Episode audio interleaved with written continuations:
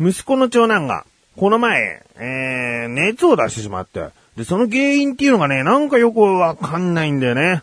えー、まあ、とりあえず熱が39度まで出て、うん、もうすぐ寝た方がいいっつって安静にしたんだけども、次の日の朝、8度5分ぐらいになり、お昼には38度ぐらいになり、夕方になったら37度8分、夜になったら37度6分ぐらいになってですね、どんどんどんどん下がってきたんですね。で、次の日、幼稚園に無事行けたと。うん。で、原因がね、全くわかんないんでね。その前に、うん、強いて気になることといえば、蚊に刺されたとかね。でもまあ3歳過ぎの子だったらもう蚊に刺されてもそれなりに免疫力あるらしくて、それぐらいで発熱はしないなんて言うんだけども、うん、だけどね、何が原因か、こう熱を出してしまったと。うん、その時のね、息子、もう、よく喋る、よく走り回る子なんですけども、やっぱりね、病気となると、おとなしくなるもんですね。えー、おとなしくなるというかね、素直になるっていう言い方がいいかな。うん、熱下げるためにちゃんとねんねしなきゃダメだよって言うとね、はいっつってね、こうちゃんとこう、布団の中に入るんですよね。で、早く治るといいね、つうと、うーんとか言いながら、ちゃんとこう、眠りにつこうとする、そのけなげさね。すごくもう、子供を看病する親の気持ちっていうのはね、とても切ない。えー、あ、こういう気持ちだったんだな、親というのはっていうのがね、改めて分かりました。うん。ということで、ええー、まあ、この番組はですね、結構長男の話多いと思います。自分にはもう次男という、えー、二人目の子供がいるんですけれども、あまり話が出ていませんが、今回はその話、えー、次男坊についての話をしたいと思います。ということで、うーん、次男坊、えー、次男坊、と、ちょっともどかしい気持ちの自分がお送りします。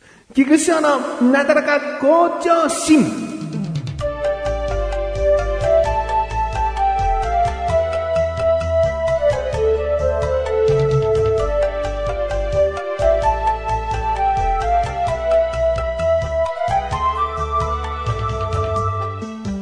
次男坊。次男坊はですね、名前の頭文字からすると、ふーなんですね。えー、ふーちゃん、ふー坊、ね、そういった感じで、ふーはって呼びますけども、あのー、ふーがですね、100日を経ちまして、えー、お食い初めというね、儀式があるんですね。そのお食い初め、何かというと、うん、要は食べるものに一生困らないようにするための願掛け的な儀式です。何をするかというと、縁起のいい料理を並べて食べさせるふりをする。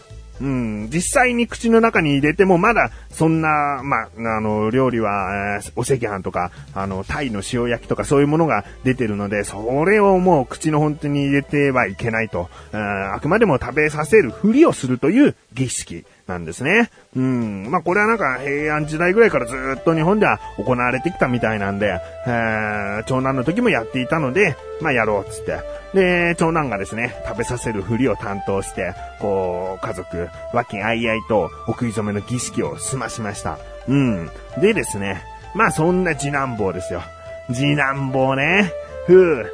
ふうはですね、なんと言いますか、あまり懐いてないんですね。自分の口からさらりと言えば懐いていないっていう手応えですね。えー、生まれて100日なんですが、生まれて2ヶ月後ぐらいに、神さんは実家、大阪に帰って行ったんです。その息子2人を連れて帰って行ったんです。で、その後帰ってきた。このね、空白の3週間っていうのが、どうもこのね、父親の存在をこう、忘れかけさせてしまったんじゃないかなっていうね、気がしてね。えー、抱っこしても機嫌のいい時は笑うんですよ。遠目から名前をふーって呼んでも笑うんですよ。あそこはまた他人とは違って、ちゃんと父親に対しての態度、え、ある程度一緒に生活をしている人への態度をとってくれるんだけどもね。寝かしつけができないんだね。あの、自分はね、自慢じゃない、自慢にしよう、もう。自慢だったんだけれども、あの、大体の子供を寝かしつけできる自信があったんですよね。特に長男の時は、ほとんど自分が寝かしつけをやってたっていうのがあったし、あとは、その他人の子でも、僕のこの肉厚なボディでこう抱っこされることによって、すごい柔らかく包まれて、比較的こう、寝ついてくれるっていうね。もう魔法の胸板だったわけですよ。それがね、全く通用しないね。ああ、困っちゃってね。えー、でね、もう一つ、その3週間ぐらい大阪に行くということで間を空けてしまったという原因と、もう一つね、自分が思うのは、神さん今回母乳一筋で育ててるんですね。えー、長男の時は、えー、最初母乳だったんですけれども、だんだんと粉ミルクに変えていったんです。うん。だけど今回母乳一本でやるというんで、その、お腹が空いたらとにかく小神さんが、えー、おっぱいをあげるということをしているんです。だから、自分は、ミルクをあげるという動作ができないんですね。で、これって結構重要なことで、こう、長男の頃から、こう、ミルクをあげるということをすると、あ、この人はミルクをくれる人だっていう認識があって、なんとなく、懐き度合いも違うのかなと。うん、今回の次男坊に関しては、ミルクを与えることができないんで、もう、泣いちゃったら、あやすことしかできないんですね。他にもうしようがない。あ立って抱っこしたりとか、ちょっと気分を変えて別の部屋に行ってあげたりだとか、時にはちゃんと外の空気を吸わせてみたりとか、まあいろいろとこう抱っこしてトントントントンしながらとか歌いながらとかで、こう泣き止むように仕向けるんですけれども、もうね、本当に暴れるときはもう何をしても効果がない。神さんがちょっと買い物行ってくるって30分ぐらい家を出てしまうと、その出た瞬間泣いたらもう30分間ずっと泣き続けてるという。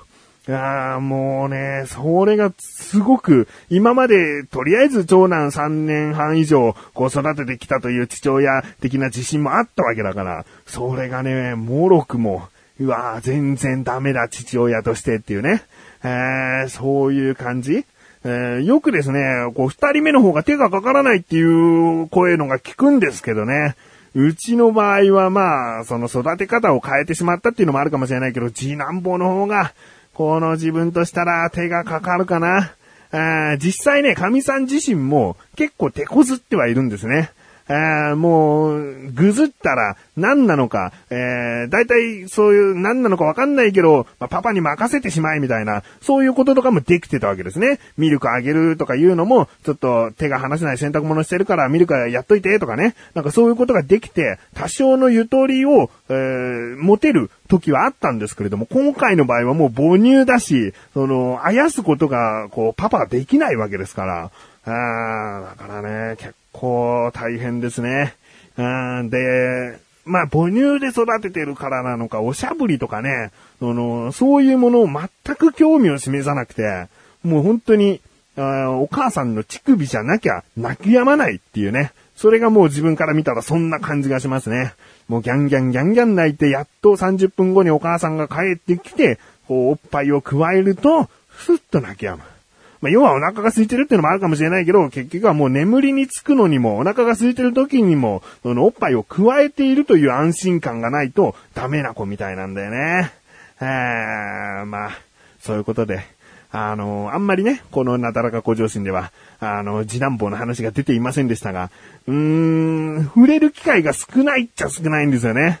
まあ話しかければ笑ったりするし、お風呂も毎晩入れてるのは自分だから、それなりに話すことはあるっちゃあるんだけども、まあ大変だなっていう、そんな時に長男のふとした行動が癒してくれるってことで長男の話が多くなってしまったりね、えー、するんですね。これからですね、今これを次男坊が大人になって聞いたらとても寂しいでしょう。ああの、大丈夫だと思うよ。第400回、500回って聞いていけばきっと、次男も、こう主人公となった話してるでしょ。たまにはね。あまあ今大変だよという話でした。It's time for the best comfort program. Comfort Beat. Comfort Beat. こんにちは、高橋月です。お元気ですか？しっかり生きていますか？毎週火曜日と土曜日の夜に更新しているネットラジオプログラム、カンフォートビート。毎回あなたにカンフォートビタミンスマイルたっぷりでお届けしています。少しでも癒されたい、笑顔になりたいそこのあなた。ぜひぜひチェックアウトしてくださいね。さあ、コーナーに参ります。自力80%。このコーナーは日常にある様々な疑問や質問に対して自分で調べ自分で解決していくコーナーでもあり、リスナーの方からのご相談やお悩み解決していくというコーナーです。今回もメールが届いております。ありがとうございます。なだらかネームライムスカシさん。本文、翔さん、こんばんは、こんばんは。携帯電話のメール機能から初めてメールします、ライムスカッシュです。あ、ありがとうございます。ね、この番組へのメールは、携帯電話からでも送れます。なぜなら、メールアドレスをたまに告知しているからですね。なだらか、アット横断歩道 .com というアドレスで、今、こう聞いてくださっている方がどこにいてもメールが送れるようにしてあります。なだらか、アット横断歩道 .com の綴りは、n-a-d-a-r-a-k-a で、なだらか。アットマーク横断歩道 .com。横断歩道は ode, and, hodo 横断歩道 .com です。ね。ぜひ、今、出先だけどもっていう方は、一回でも携帯電話に登録していただければ疑問に思ったことをすぐ、携帯電話取り出して送ることができるかなと思います。ぜひ送ってみてください。続き、今回も疑問があってメールしました。ありがとうございます。学生時代や社会人になってから手の甲や手のひらにボールペンでメモ書きをする人を何人か見てきました。あ、いますね。あれは、ボールペンのインクが皮膚を通り抜けて、何か体に良くないイメージがありますが、果たしてそのことは体にとって悪いことなのででしょうか。また、ボールペンのインクが皮膚を通り抜けて体内に影響を及ぼすことはあるのでしょうか？翔さん、教えてください。お願いします。ということですね。ありがとうございます。確かにね、自分もね、してましたね。アルバイトをしてる頃も手に書いてしまう時はあったし、学生時代の時もあったかな。うん。やっぱ手に書くということは、その日、一日中手にまとわりついているメモですから、その見落としがないんですよね。えー、まあたまにあとはこうお店の人とかももよくやってますね。うん。でも自分はね、その手に書いてあるメモを見ても嫌な気持ちはしない。汚いなとか思わない。あなんか仕事をもう豆に覚えようとしてんのかなっていう好印象の方が大きいですね。えー、まあちゃんとメモ帳を持ってるというのが一番なのかもしれませんが、えー、でもそういう方はいいと思いますよ。うん。ということで今回の疑問です。手の甲や手のひらにボールペンでメモ書きすることは体にとって大丈夫なのですね。調べてきました。ここからが答え。まず、もう率直に申し上げますね。えー、ボールペンのインクなどが皮膚に染み込んでしまった場合、何ら基本的には影響がございません。何か害が出るということはございません。まあ確かにいろんな体質の人がいるので、そういうことで皮膚に何かしらの影響が出てしまう方というのはいるのかもしれませんが、基本的には大丈夫という成分で作られているそうです。うん。どれだけ大丈夫か。あの、ボールペンの替え芯、もう新品の状態でいいですね。その芯の中のインクを一本口の中に入れて飲み込ん、まあ、もちろん外のプラスチックの部分はダメですよ。そのインクだけをこう口に流し込んでしまっても全然大丈夫ということです。えー、よくね、その、急いで迂回した方がいいんじゃないかとか、なんかこう、飲み込んだ方がいいとか、そういう処置をしがちなんですけれども、ボールペンのインク程度であれば、そのままにしていても大丈夫なぐらい害がないそうです。うん。ということで、ライムスカッシュさんいかがでしょうか？なんか客観的なメールだったので、おそらくライムスカッシュさんはやっていないんでしょうかね。えー、やっても大丈夫ですよ。うん。メール、ありがとうございます。こういった感じで日常にある様々な疑問や質問の方をお待ちしております。投稿本よりなだらかご助身を選択して、どしどしとご投稿ください。以上、自力80%でした。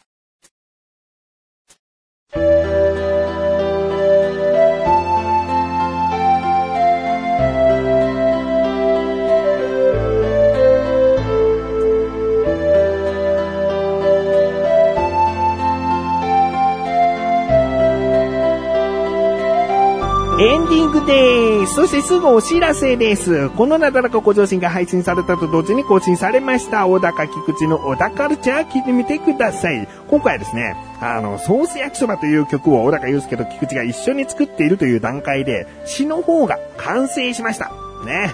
この菊池が詩の担当なんですけれども、気になるという方は聞いてみてくださいよ。そしてですね、お高ましレビューでは、もう言っちゃいますよ。陽気なギャングが地球を回すという小説をレビューしているんですが、自分はそのレビューをした後ですね、映画をで、DVD レンタルしてみました。うん、非常に面白いなと思いましたけれども、細かい描写はやっぱり小説の方に盛り込まれているのかなっていうのが正直な感想でしたね。うん。でもぜひ、気になるという方、聞いてくださいよ。うん。ということで、なだらかっこ女子は毎週水曜日個人です。それではまた次回、お会いいた菊池翔でした。メガネとマーニでもあるよ。お疲れ様に。